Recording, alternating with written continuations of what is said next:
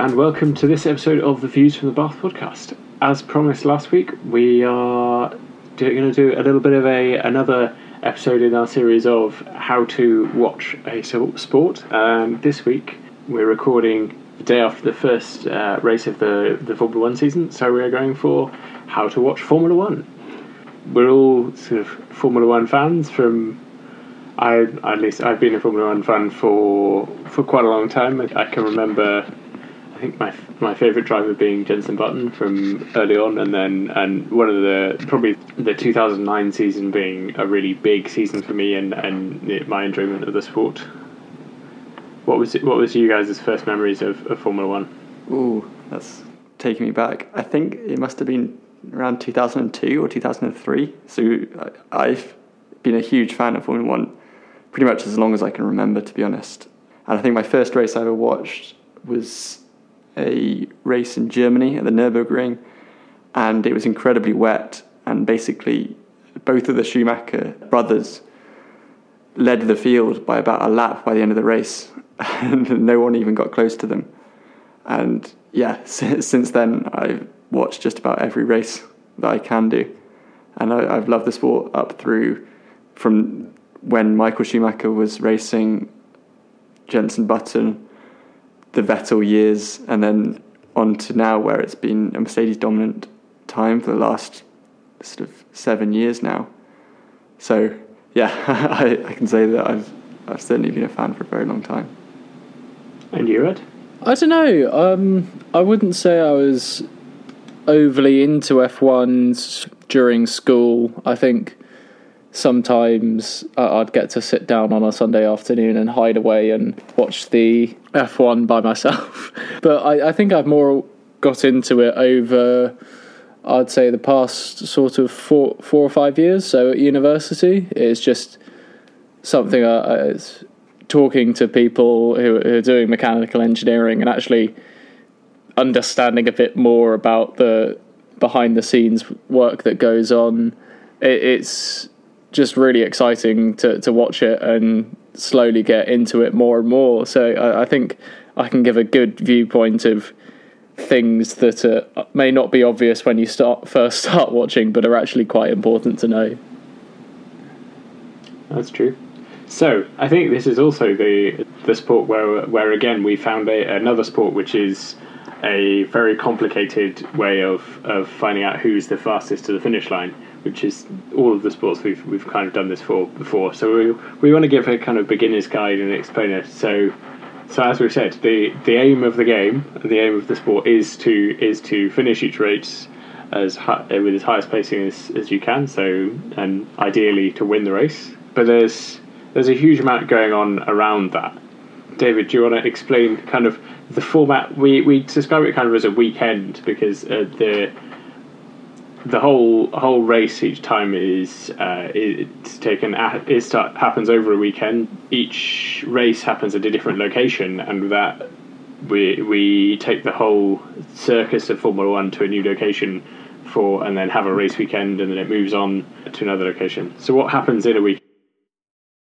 In a given weekend, there would typically starts on a Friday where there are two practice sessions which give the drivers an opportunity to learn the circuit as some circuits are new and also revisit for those that have already been there before and understand how quick the cars will go around the circuit and what the setup of the car will be in order to go fastest. And that's the main aim for the Friday practice, where there are two sessions. On the Saturday, you have another practice session, which is normally used as a way to tune up the cars in preparation for the afternoon, which is where qualifying happens. And qualifying for F1 defines where in the grid on the race, which happens on a Sunday, you are. So the fastest person to do a lap in qualifying will be on pole position in the first place, and then consecutively after that will be each person based on their time in qualifying. Now, the format has become a little bit more complicated for qualifying over the time that I've been watching, at least when I first watched. It was literally everyone was able to go out for one or two runs, record a time, and then you were ordered based on that. Whereas now there's slightly more of a knockout or elimination phase where in two the first two sessions of qualifying, the bottom four in each session are eliminated, and then the rest of the drivers go through to the next session where they can set another time, and then the next four are eliminated, and then they set another time in the final session, and that defines the top 10. So that's how the qualifying is done, and then those positions are kept for the start of the race on a Sunday, where races are typically around two hours long, if not slightly less, and that usually equates to maybe 40 to 60 laps of a given circuit because the circuits are all different and have different lengths, and therefore mean that you have a different number of laps to make it roughly the same amount of time racing in each of them. And generally speaking, the start of these races is where the most action happens because all the drivers are really close together, having just got off the start line. You'll see lots of overtakes as everyone figures out what the order is going to be for the race. Beyond that, you usually have a sort of a, a more of a middle section where perhaps less is happening on the track. There, there are fewer overtakes between cars, but it's very much a tactical game of when you want to make pit stops, which is when the drivers come into the pits to change tyres and get a fresh set of tyres which become make the car a lot faster compared to an old set of tyres. So there's a lot of tactics involved in when you want to pit to give yourself an advantage by being on a fresh set of tyres and therefore being able to go out and potentially make up a lot of time or overtake your competitors. And then finally, towards the end of the race, the culmination of all those tactics between all of the teams comes together and that can also be very exciting because you have different cars on different strategies where some might be or some might have only pitted once or twice in the race and therefore have really old tyres at the end and are struggling to just about make it to the end of the race and won't be going as quickly as someone who maybe pitted very recently towards the end and therefore has very fresh tyres and is able to make up a, potentially a lot of places in a lot of time because they're so much quicker towards the end of the race. So that can cause a massive shift in the fi- finishing positions right at the end in the final few laps. So, as a viewer, usually the start and the end are the most exciting parts, but the middle has its importance as well because of that tactical nature and all of the different strategies going on between the different teams. I think the commentators uh, put it nicely this weekend in the first race when they when they say when you could, after the start of it, it was the time to put your kettle on through the middle of while we waited. And I think it is the criticism that's often levelled at F1 from a viewing perspective is that we're from an outside perspective. A lot of the time, people look at it as oh, it's lots of cars following each other. It doesn't seem very exciting. But yeah, the the most exciting times in F1 are always the points of difference and so that's that is at the start when you when everything is very close together and it's it's easy to to make up large amounts of ground and then at pit stops where cars being stationary coming in coming out that's those are points of difference. And then towards the end when strategies are coming together is when it's exciting. So if through through qualifying is it is there any actual benefit to getting into the later rounds? Because I think this is a thing that confused me when I was first started watching. It was they they go through the first round of qualifying and they try and f- set the fastest lap, and obviously somebody did. And why do they need multiple rounds? And surely it. How, how does it benefit uh, a team to to go in the later rounds? Because with, with recent sort of tire limitations of how many you're allowed to use in the weekend and things like that, it seems like it all could almost be counterproductive in some cases. So for some circuits where overtaking is a lot harder, being further up the grid is makes a huge difference. So if you're in the top five, if you're in, on pole position, you're so much more likely to win the race than if you were in 10th or 15th place. So in that sense, it's absolutely key to be in that final session of qualifying and set the fastest time. Furthermore, at least for the final, session of the qualifying, so Q3, each of the teams is giving an extra set of tyres in order to run in that session so that they're not penalised compared to those that were in the previous sessions. So in that in that way, it kind of balances out that idea of wasting tires or burning tires in qualifying that you might want in the race. Yeah, it's it's a balance to be had, and I think there there is sometimes debate about this. So another technicality we're getting a little bit down into technicalities here, but is that those who get into the final top ten shootout, as it's called, the final session, have to start the race on the tires that they used for for to set those uh, the lap in the in the top ten shootout. Whereas people who are eleventh and twelfth get to, and further down get to choose the tires they want to start on. So there there is some debate about whether if you're 11th and 12th, maybe maybe you want to have that tyre choice and not have to do the extra running in, in qualifying. But there are some races, as you said, like for example, most of the street circuits and and especially Monaco, where people argue that the race is won on Saturday because it's so difficult to get past, and it's no good saying, "Oh well, I'm not going to push in qualifying because I want to save my save tyres or whatever it is," because you can't win if you're from 20th on the grid. It's was pointed out to me it's not always obvious that the format of of F1 is is a world championship. So there is no other cups going alongside it, no other competitions going alongside it other than a world championship. And this is split up into two parts: a championship for the drivers and a championship for the constructors. So each team is built up of two drivers, and there are 20 drivers on the grid, so 10 teams on the grid and the total of each team, so both of their drivers' totals are put together to to, to give the constructors' total over the their season, and uh, each driver gets points over a, a, season based on, on where they finish. The aim is over the season to at every race score as many points as possible to to win either or both of those championships to be a world championship, you kind of you have to go to lots of places, and this year is, is exciting because it will be if if everything happens, the longest season and lo- and world championship visiting the largest amount of places ever. So, what are the new circuits for this year, David?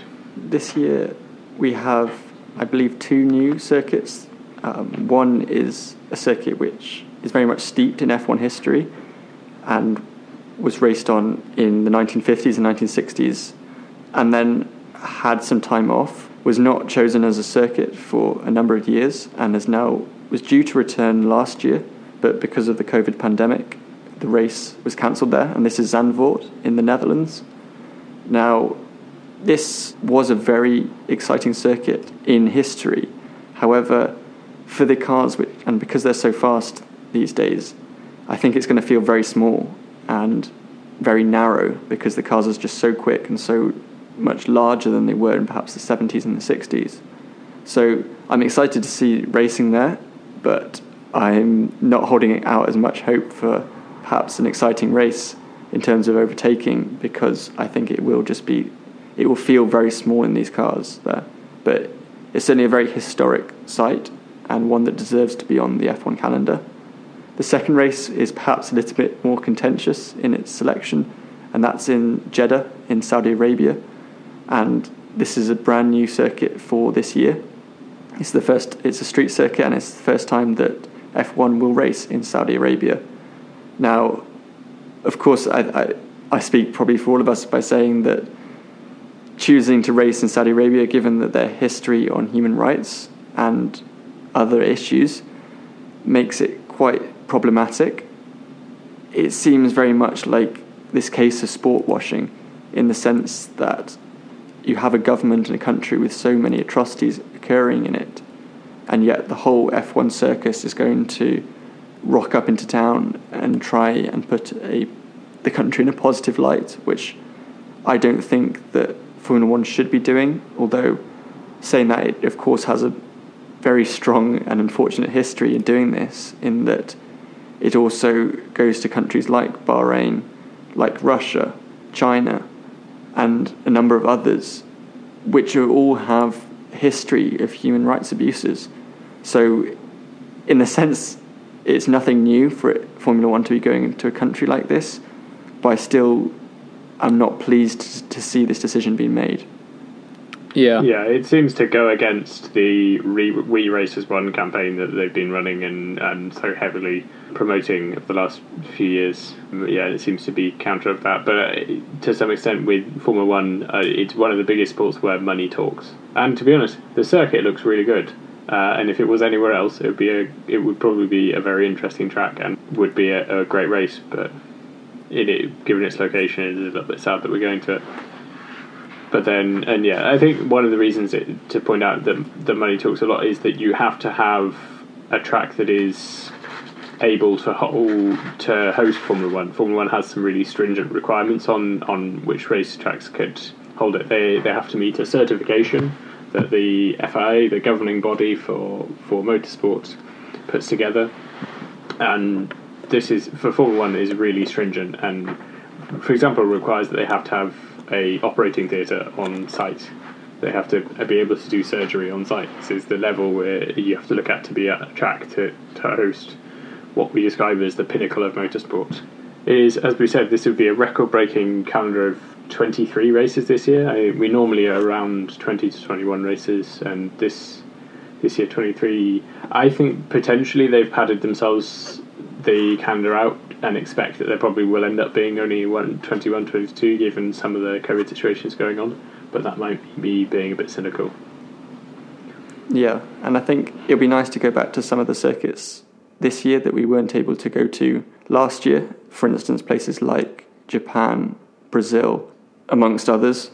And due to COVID 19, we weren't able to visit all of these countries and some of the, the circuits that produce the best racing out of all of them. So, being able to go back to those should be exciting. And yeah, it's. I, I think you're right in the sense that they are giving themselves a little bit of uh, headroom in order in case some races are cancelled, which I think unfortunately will be the case. Simply because, especially the situation in Europe is deteriorating at the moment, so perhaps some of the early European races may not go ahead. But it, it means that, yeah, we have the capacity almost certainly to have a full season. Yeah.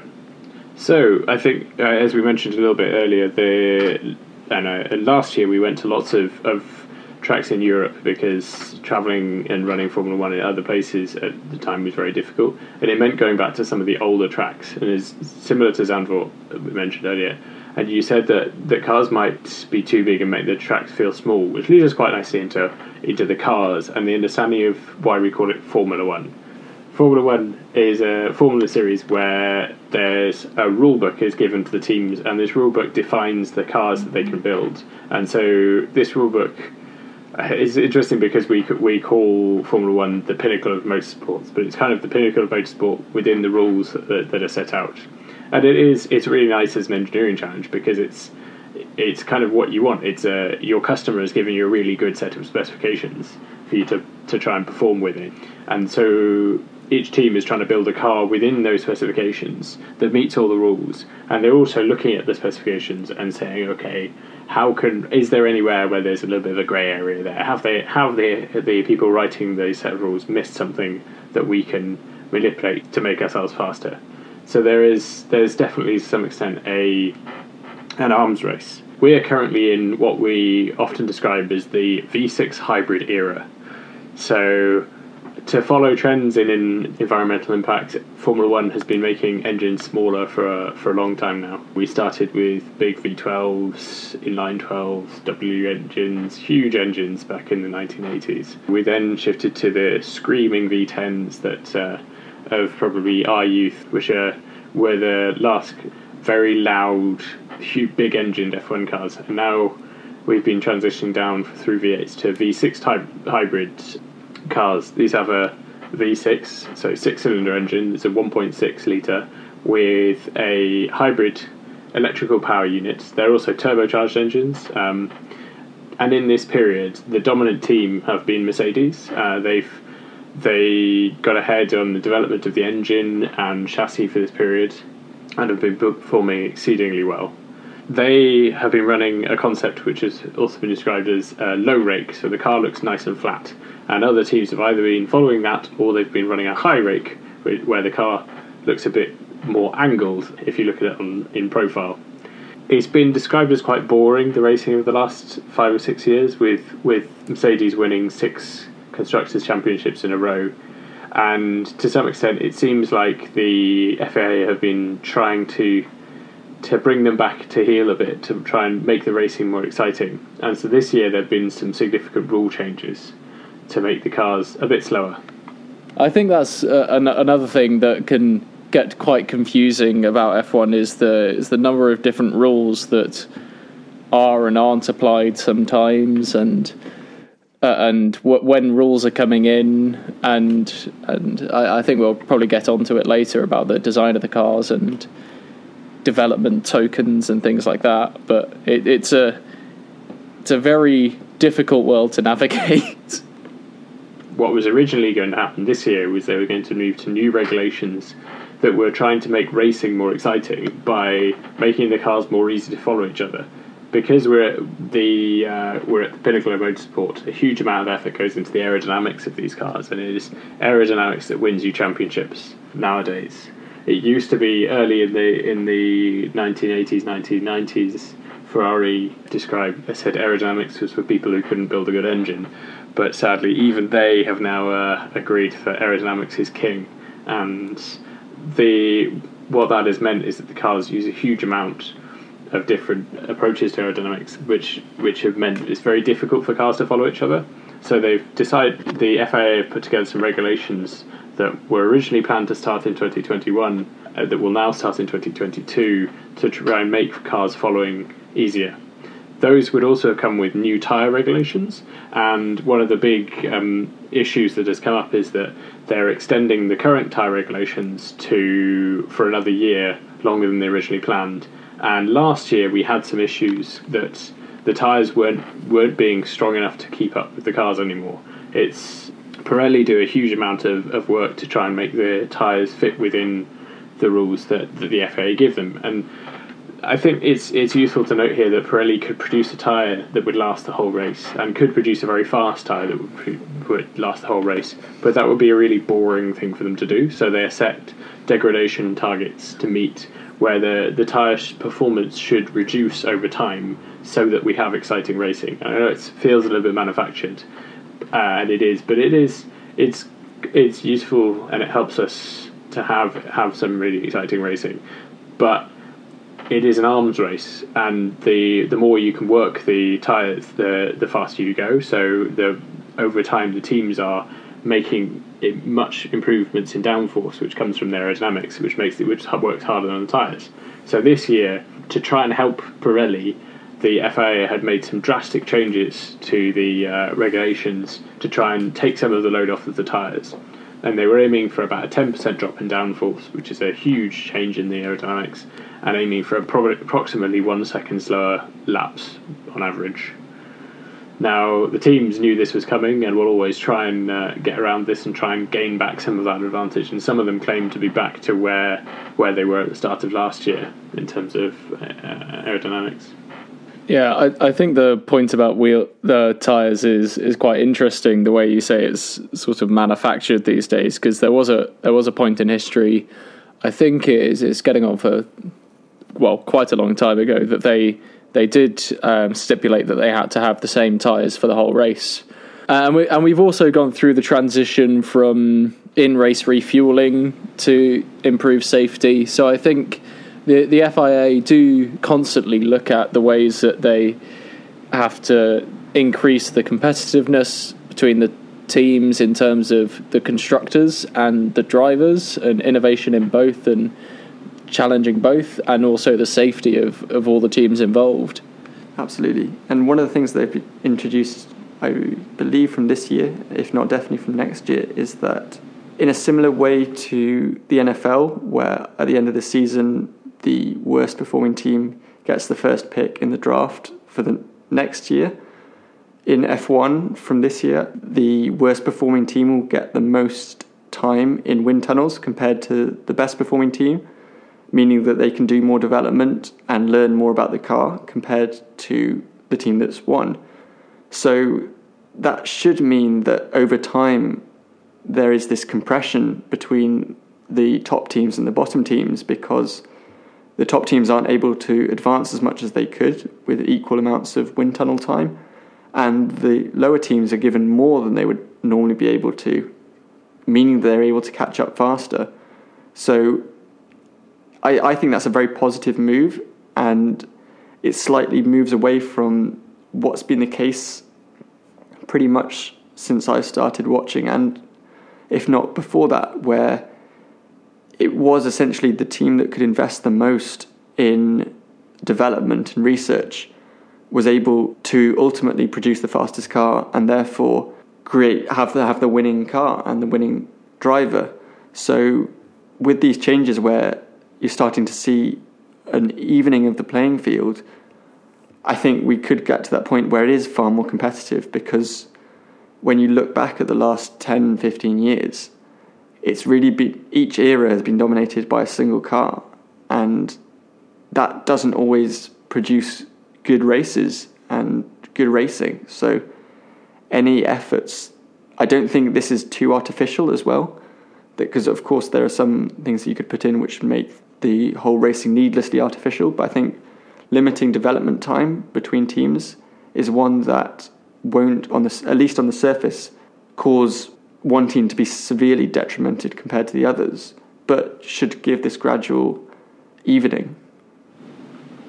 It has kind of also been combined with with also the uh, cost cap, which will be coming in uh, next year, where which is trying to both even up the playing field with between teams, which is great, and also reduce the the cost of, of Formula One in general, because it has been that it's very difficult for an independent team to have any impact when you have Mercedes Benz who can throw as much money as they want to, at the problem. Whereas now it is kind of Mercedes can only spend a certain amount, which is, which would be useful. I mean, they will also do everything they can to invest in the meantime to try and give themselves a competitive advantage going into that. But but it does mean going forward that that development and that the we might get some evening out along with this draft type system for development. It should mean that teams have to be a lot more efficient with both their investment and their time, which will lead to innovation in its own regard anyway, simply because when you when you're being limited on how much money you can spend, you can't just throw money at the problem and th- and by that also throw essentially computing power at the problem. So if you have to be efficient, it will also lead these teams to put more effort into not just finding the best solution to the problem, but the most efficient way to get to that solution.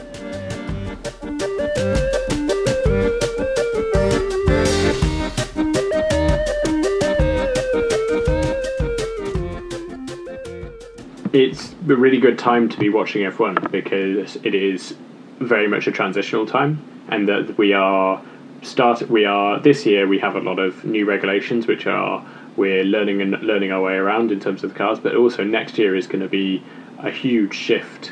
And the combination of, of new regulations, the freezing of the engine regulations, which will do a lot for reduction in costs for teams. Um, it's interesting to see the approaches of different teams saying, okay, some we're focusing on 2022 because that if we get good development and good car for 2022, that sets us up for four years of potential prosperity versus some teams who are still developing this year's car as well alongside.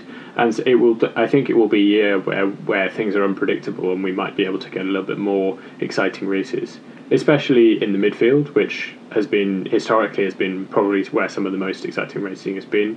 A lot of the time there is one front running team, and that has been has been the case pretty commonly throughout the years. There's there's a lot of rose tinted spectacles within uh, within most sports where you look, oh, it was much better 20 years ago. In reality, it probably wasn't.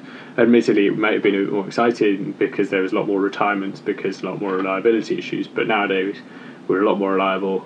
And we have a lot less re- retirements. It seems less in- exciting, but there is a lot more overtaking and things like this but it will be interesting to see this this midfield and the battles that go along in the midfield.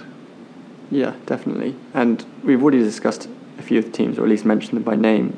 And I think the top two teams this year will be Mercedes, as they have been for the last seven years, and then also Red Bull, who were dominant for three years before the hybrid era when Sebastian Vettel won three consecutive championships. They've also been slowly building. They had a very a few very poor seasons right at the start of the era where their engine supplier simply wasn't able to provide an engine good enough to compete with Mercedes.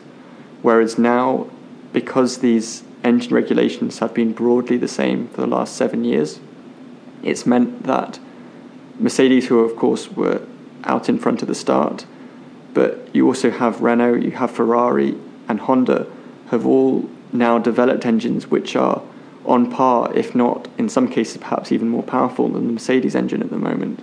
So it's meant that pretty much all of the cars have the same power in them, and therefore the differences between them has come down a lot more to the aerodynamics and the chassis, and that's somewhere where Red Bull have always been strong in their history.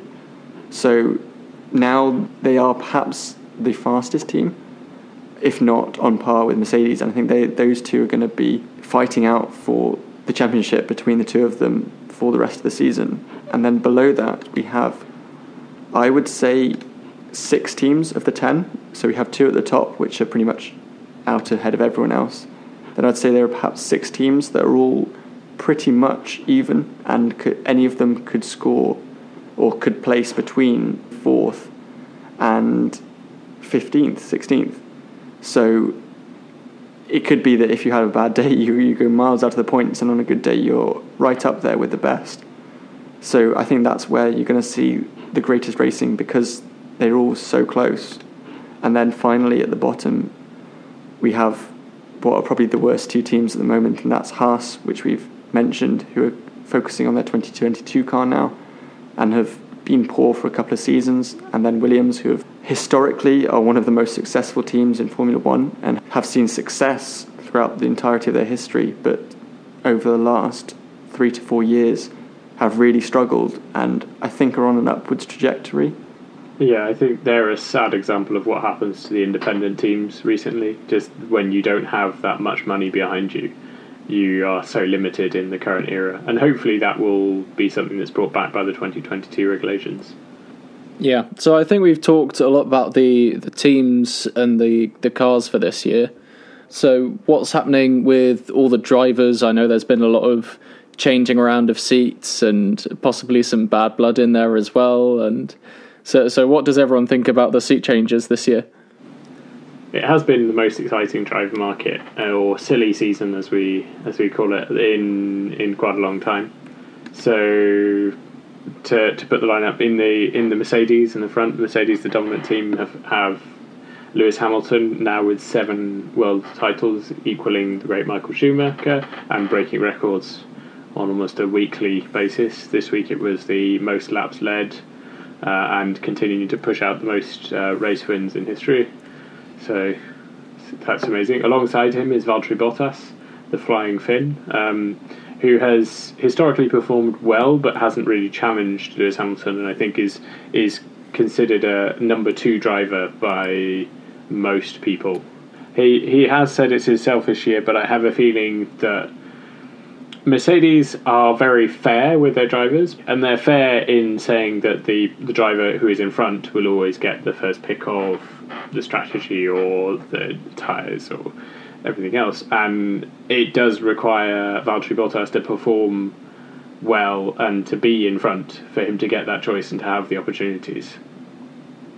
So next up we have the Red Bulls, and their team, I'd argue, is led by Max Verstappen, who is the Dutch young Dutch sensation, the youngest ever driver on in Formula One. I think the youngest ever race winner, I believe, was a huge talent, but who started his career with quite a lot of inconsistency, but has now come out to be probably the one of the most consistently talented drivers. He's a little bit more reserved. He's a little bit less polished in terms of his press, I'd say, than than most. But he pro- is probably a future world champion as long as we he gets in the right car and isn't always racing a, a Lewis Hamilton. I think that we would have had a proper world championship challenge from him last year had the reliability held up as it could have done.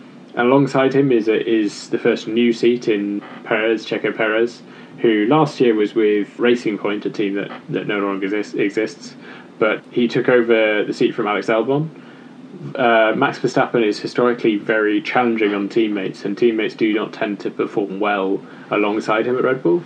There's a lot of debate as to whether that's because the car is built for for Max and uh, and the other drivers have to live with it. Whether they, but I think to some extent that's true. But I think also it's he is similar to Michael Schumacher in that there's always mind games and and he's very demanding and difficult to, to line yourself up against. Perez is a, a race winner and has performed, has been probably one of the best drivers over the last few years. But uh, so it will be interesting to see how he, he stands up at Red Bull. Next up is McLaren, the orange cars, and they have the young Lando Norris, a British driver who's generally well liked. He came through. He's the Twitch Twitch generation of drivers who during lockdown last year were were driving lots on, on sim sim racing games and, and giving us lots of content from that. But he he's a very likable character and has been improving over the last year, couple of years. It's his I believe his third year in F one.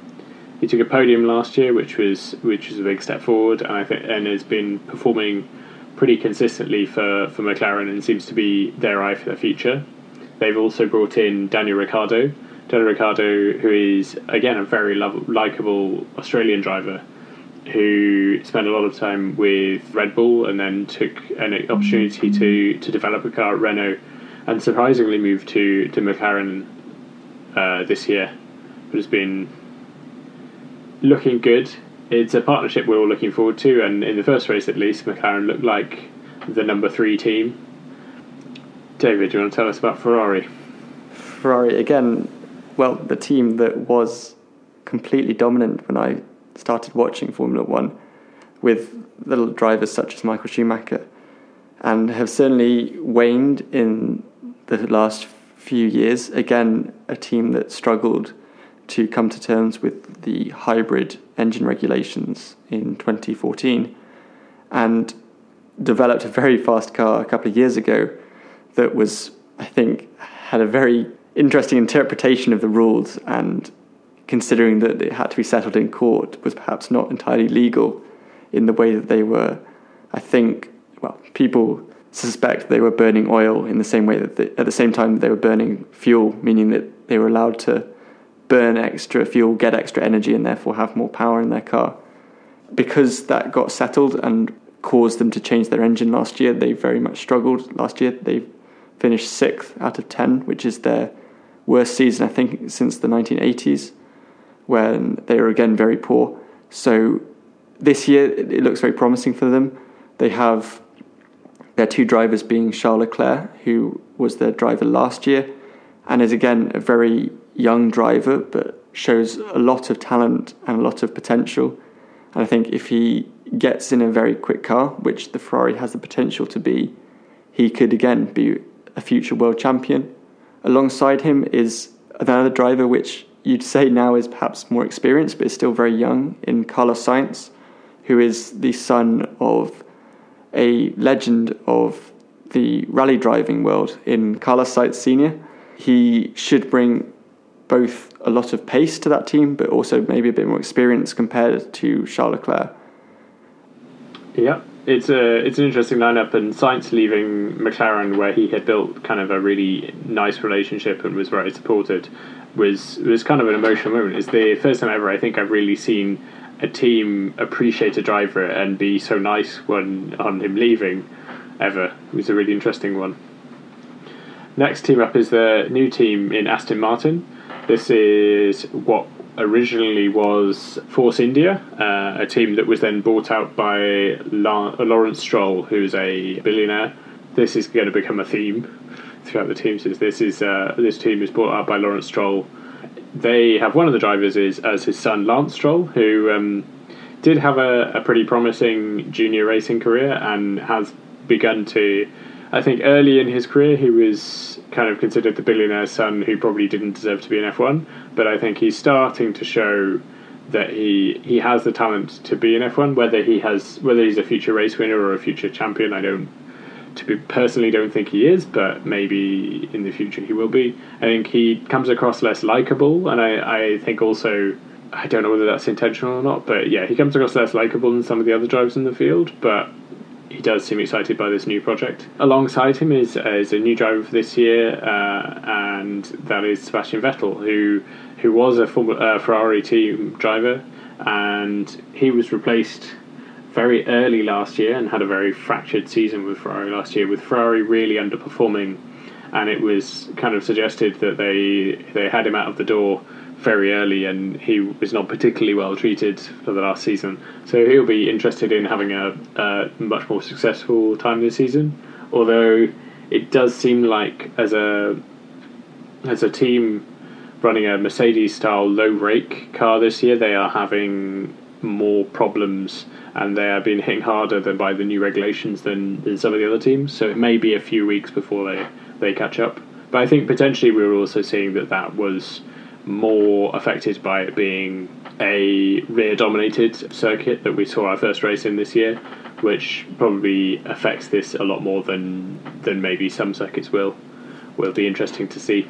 Yeah, and I think as we're moving down through the teams, it's also worth noting that the top teams such as Mercedes and Ferrari are what you call works teams, meaning that they build and design pretty much everything in their car, whereas some of the midfield teams and some of the lower teams could be considered more customer teams, meaning that they design a lot of their parts, but they also receive parts from the top teams. Such so, for instance, Aston Martin are able to receive parts of their car, such as well, the main the engine is the main part, but also things such as the suspension and the brakes from the Mercedes team, meaning that they don't have to invest as, as much money because they simply don't have that money to invest in designing all brand new components for their car. But uh, so it gives them that sort of extra leg up, and this is the case also with teams that we'll get onto, such as AlphaTauri, which is a sister team of Red Bull, and then Alfa Romeo, which is a sister team of Ferrari, and all of them are able to get up to speed faster because they're able to get components from their sister teams. Yeah. So probably the next next appropriate team to pick on is the uh, Alpine team or Alpine Renault. So Alpine is, is the probably just rebranded Renault car from last year. Renault came into Formula One five years ago, or came back into Formula One five years ago. They've got a rich history with with Formula One with World Championships coming when Fernando Alonso was with the team, and Fernando Alonso has re- returned to the team this year after having a period away from Formula One racing other series, and I think just wasn't enjoying his time in Formula One. He seems, to, although he has a historical tendency of, of jumping into the wrong car at the right or the right car at the wrong time. For example, jumping out of the McLaren just as it started to get good this uh, this sort of thing. So it'll be interesting to see. And from the first race, he seems to be back up to speed and is beating his compatriot in that car in Esteban Ocon.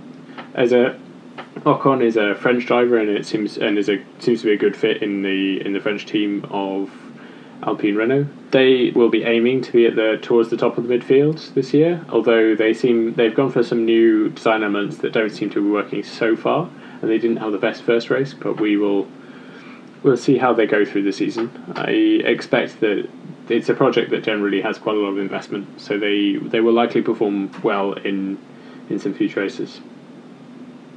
The next one is probably our first sister, kind of fairly uh, second team potentially. Should we describe it in AlphaTauri? AlphaTauri are the we'd almost describe it as the the F1 training training team for Red Bull. It generally tends to be that that Red Bull develop talent, and if they want in if they want them in Formula One, they get them into the AlphaTauri, and if they think do well in the AlphaTauri, then they get promoted to the to the Red Bull team. So this team is is filled with Red Bull sponsor drivers. In Pierre Gasly, who is an experienced race winner who's spent time in the Red Bull seat, but got demoted in 2019, but has flourished in 2020 in the AlphaTauri, and I'm sure will perform well again in AlphaTauri uh, this year, he's alongside a rookie in Yuki Tsunoda. Exciting to, to have a Japanese driver back in Formula One again, first since Kamui Kobayashi, especially in a team that uh, has its engines from Honda, uh, Japanese sponsor. So, but yeah, this team is, is very much the second team of the Red Bull team, but they do perform and punch quite a lot well above their weight. It'd be expected that Yuki Tsunoda will be, probably be the highest place of the rookies this year. I'd have thought. Yeah, he was looking really good at the weekend. We're very confident on his on his turn ins and overtakes. He did not seem like he was a rookie at all. When you look at some of the other drivers who were, were had their first race this weekend, which I'm sure we will get on to.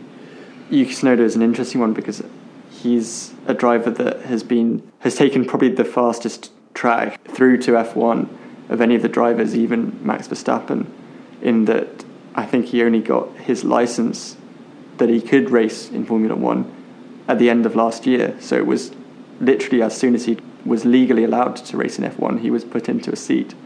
He and he's already showing the fruits of that confidence because he's performing well on track and seems very fearless and has a sort of charisma when he's driving, which is really nice to see and adds a bit of flourish to the to the racing. So I think he's certainly a talent that I, I assume that Red Bull are intending for him to move into the Red Bull seat at some point in the near future. I hope that they don't move him straight away because I feel that has been the case with a, a few of the other drivers, particularly Pierre Gasly and Alex Albon, who we both mentioned earlier, and they were perhaps moved into that seat and had the pressure of being in that top team when they were still very young, and it meant that if they couldn't cope with that pressure, they didn't perform, and then have been demoted. Or in the case of Albon's case, he's no longer racing in F1 this year. So I think that, especially given that the AlphaTauri looks very fast this year, I don't think there would be any particular downsides to keeping him in that team for at least a few seasons to give him that chance to get the experience and then move up into a championship winning car when he's ready to win championships and not when he's just still showing promise because at that point it could easily turn into not being able to fulfill that promise it has historically been an issue with with the Red Bull driver program. To, so this is a program that starts with from people very young all the way from 10, 12 when they start in karts, going into Formula 3, Formula 2, Formula 1, and Red Bull have been historically good at developing the talent in lower formulas, and as soon as they get to Formula 1, they seem to not be particularly good at managing it, and they end up with burning people out and putting hugely talented drivers and not, not giving them their potential. But hopefully they are learning to manage that, and we shall see.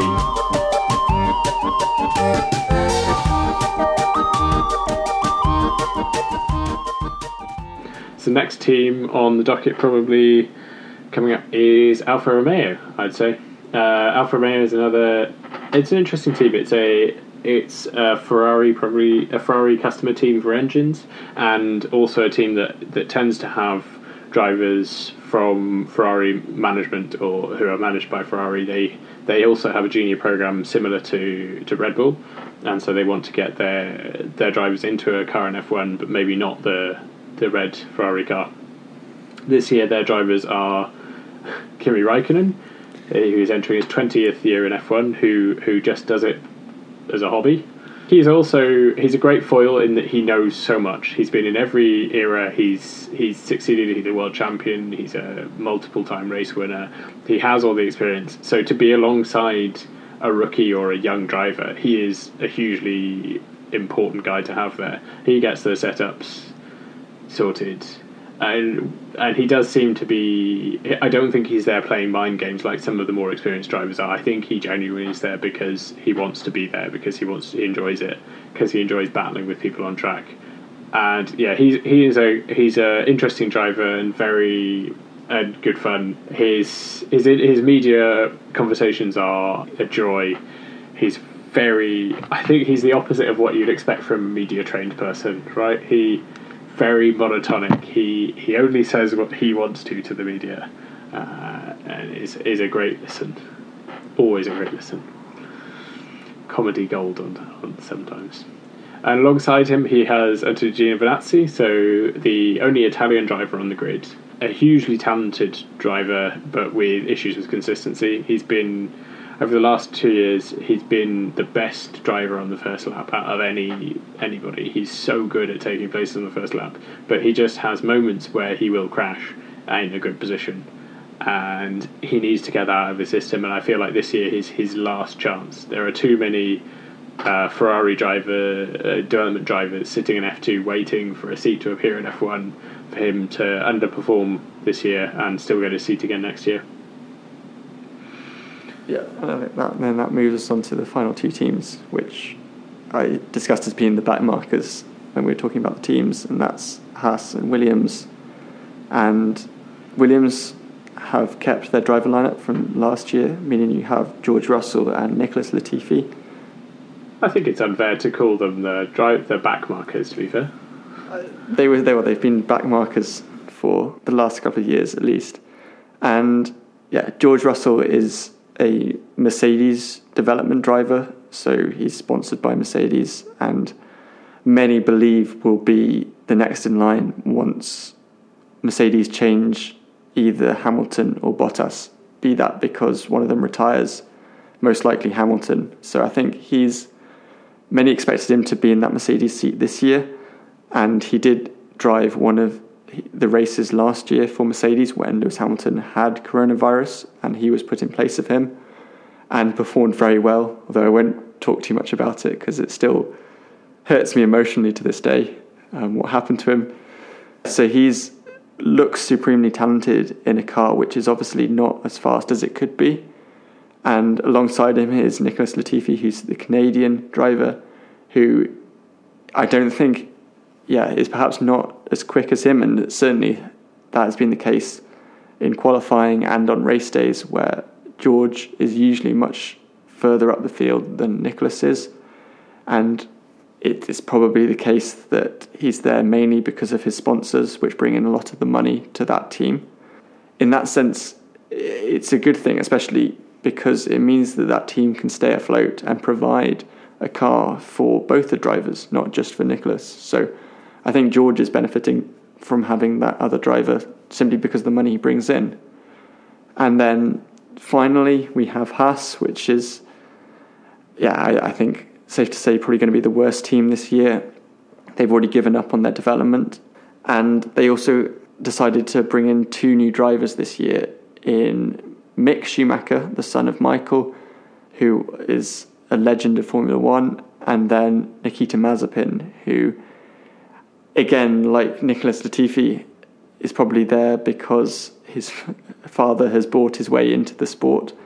Although, in the case of Mazepin, it's it wasn't he wasn't the fastest driver in Formula Two last year, and he certainly wasn't the most endearing to fans, given his allegations of sexual assault as well as his general demeanour around when he's both driving and off the circuit has meant that he was a very unpopular decision in being given a seat this year and hasn't really shown any justification, especially in the first race, for being in that seat, given that he qualified last, having spun on both of his qualifying laps, and then crashed out three corners into the race, causing him to retire early. So I'm certainly not his, his fan at all and I believe that there are better drivers that are still in Formula 2 that deserved to be in that seat compared to him this year. I, uh, I agree to some extent. I, th- I think he has performed well enough in Formula 2 to be considered for an F1 seat, and I think there have been drivers in F1 before who have performed worse than him in F2. So there is a huge amount of criticism for him, and uh, this heightened significantly after his performance in the first race, where he he really didn't cover himself in glory and crashed the car after two or three la- three corners. But having seen the onboard of Mick Schumacher, who is a who is undoubtedly a hugely talented driver, I would suggest the crash isn't the thing we should be upset about him. There are plenty of problems with Mazepin that as a person that we we can have and the th- and things that we can say about him, the reasons he shouldn't be in F1. But that car looks undrivable, uh, even in a talented driver's hands. So I think yeah, I don't. I think we can criticise him for for who he is and some of the things he's done in his past. I I think he is marginal whether he should be an F one driver based on talent, but but yeah, I would argue that the just because he crashes, and I think they will end up crashing a lot this year.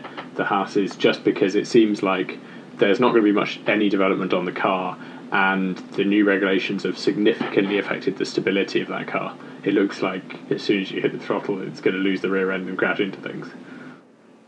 Yeah, in that sense, I, I kind of feel sorry for the other driver, which is Mick Schumacher, who was the fastest driver in Formula 2 last year, won the championship, and is clearly following pretty well in his father's footsteps. And is a Ferrari sponsored driver, meaning that I think people perhaps wanted him to go into the Alfa Romeo car this year.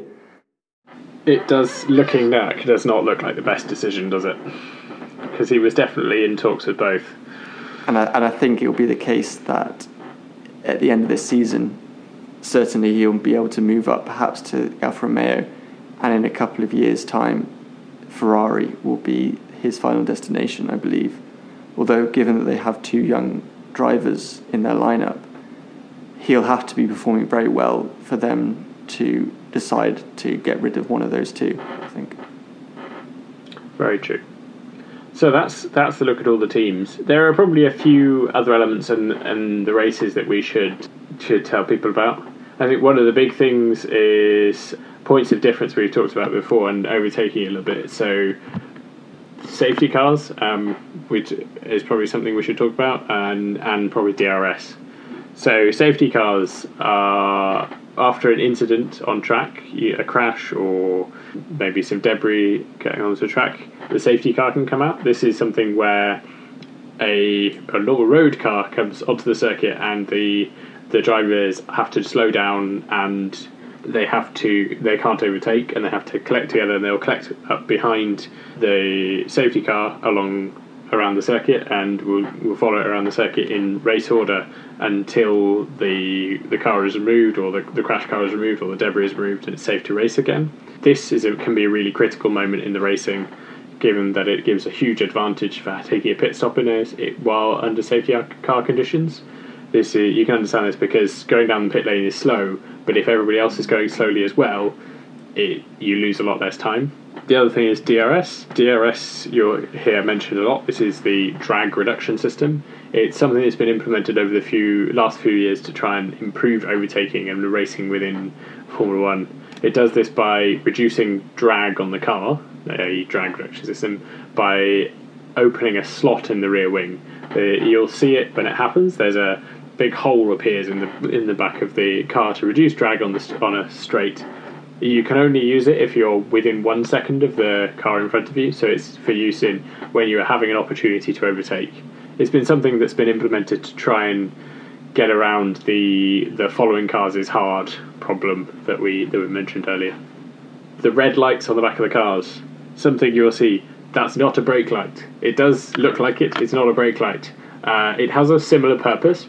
Brake. We don't put brake lights on the back of F1 cars uh, for several reasons. Uh, a, it's a, you wouldn't want it to have a competitive advantage to know when your person, the person you're racing with, brakes because it would kind of be a little bit unfair. But also, it would be a flashing light when you're going 300 kilometers an hour and trying to concentrate on braking and, and spotting your braking point would probably not be a good idea.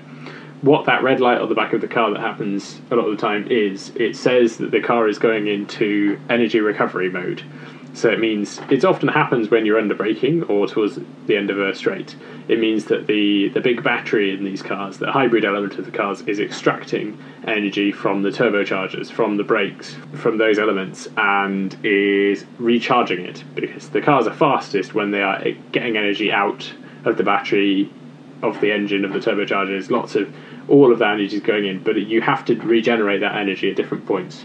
So the reason they have that flashing light is it because it means that drivers can can see when other cars around them are potentially going to be going slower than they might expect because that regeneration is happening. It's a safety tool, but it's useful for us when we're watching because it means you can see that either if the driver is doing lots of regenerating, they're trying to build up lots of battery power for a fast thing to happen in the future, especially if you're following somebody and wanting to overtake them. You'll see a lot of drivers do lots of braking, lots of red light on the back of their car just before they go for an overtake because they want to build lots of energy in the battery to give them lots of extra power. I think that you could spend lots of times understanding the tires is the other thing. That your tires were you hear tires described as soft, medium, and hard. Each in each race you get three compounds of tires: the soft, medium, and hard. Soft tire fast, lots of very fast, but doesn't last very long. Medium, kind of a compromise. Hard, lasts a long time, maybe not as fast. And the combination of those tires, you have to use at least two of them. So you can't just always use hard tires, or you can't just always use soft tires. So it's getting the combination of those tires together to give you the fastest route is uh, is what they're always aiming to do. One of the things that was talked about a lot is the undercut. I, I think at least I would like that explaining a bit more because uh, it, it seemed almost arbitrary w- w- when they were pitting and when they all suddenly pitted together because they were afraid of being undercut. I think that's that's one of the things I haven't quite grasped. The undercut is a process where when you're about to pit, you're on older tyres, so you're generally going a bit slower than you would be on brand new tyres. So the idea is that if you pit a lap before your person in front of you, when you then go out of the pits, for that lap that you then do, you're on brand new tyres, which can be a lot faster compared to the other person who's doing that lap on older tyres and therefore slower, meaning that if he pits that following lap, you'll have made up so much time because you're on those quicker tyres and brand new tyres that when he comes out of the pit lane, you'll be ahead of them because you've had that quick lap on that fresh set of tyres. And this can varies between circuits on whether this is actually effective or not, just depending on how abrasive they are and therefore how much slower you are on old tyres compared to brand new tyres.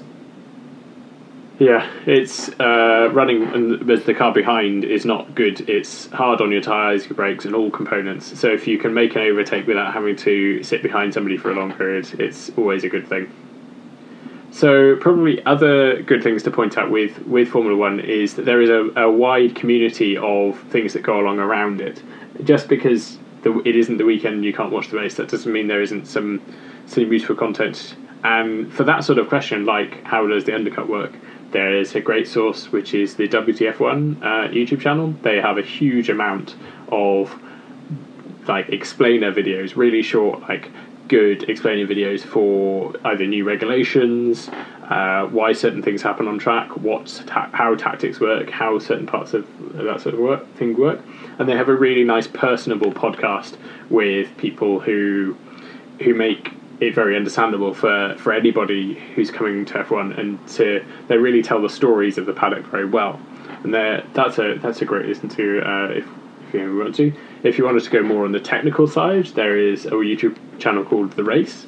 They have some technical editors who have previously worked as aerodynamicists in F1 so they can build a, they can give a more of a understanding of specifically the aerodynamics of the cars and potential and some of the more technical elements and that's really useful uh, if you're interested in that side of things. And with, to some extent, the uh, Formula One being the pinnacle of motorsport, but also the pinnacle of being a an engineers. It's the uh, series often won by the the engineers. It is useful to have that that kind of understanding a little bit of what's what's going on, and it's it's for me very interesting. The the next one I would like to highlight is uh, Drive to Survive, a Netflix series, a grandiosely titled Netflix series that has been running for the last three seasons of F1. If you have, if you are wanting to start getting into the sport, I would thoroughly recommend it. It's heavily over dramatized to what uh, actually happens, and it's quite difficult to understand because they don't do everything in order. But it does kind of give you a lot of the stories that happened in the last three years. Gives you an understanding of what goes on behind closed doors, what's behind the scenes, gives you a bit more of a personality of the drivers, see who you like, who you, who you might want to support, and all that. But yeah, it's a, it's an unrivaled look in terms of you get more access than than you might ever really do for, for Formula One drivers. And finally, I point the you towards the Formula One YouTube channel. The the F1 YouTube channel is actually really good. I wish a lot of other sports were this good at managing a YouTube channel and providing stuff, providing content for people. There are highlights of the race. There are different bits of regulation. There's lots anything that might be worth talking about. They'll probably put a video up. But they also do exciting things like give you the highlights of the F2 races, um, which are the development and feeder series for Formula One, which happens at the same circuits as F1, but uh, they race on the Saturdays. They do shorter races where on a spec car where the car is the same for everybody, and it's just the setups that change. I mean, there is some debate about who has the best engines blah, blah, blah, in that series, but they are pretty much the same. And it's great to see the future talents and the people who are going to be in big, big in F1 in the next five years racing. And there, there is because the cars are so close together in terms of abilities, in terms of being pretty much the same vehicle, they are a lot more exciting. Lots of overtakes, lots goes on, uh, and that's a really exciting series to watch. Yeah, I, I can definitely attest to following uh, the race. It seems to have really nice visualizations of the airflow, and they they do really nice uh, comparisons between this year's aero features and last year's ones, uh, and they're they're always really on point with their stuff. It's it's good. It's very true. So, hopefully, we've given you a little bit of an insight and a guide into uh, how to watch an F1 race, how to get into the sport. Hopefully, you'll be watching the next race. When's the next race? In three weeks' time. In where is it? It's, so the next race is the Emilia Romagna race at Imola in Italy, which is another of the historic circuits and is happening in three weeks' time as we record this, or just under three weeks' time as we record this. So after Easter, we should expect the next race to happen. Hopefully, it's an exciting race, and hopefully, you enjoy. Well, thank you very much for listening. Have a lovely evening and good night.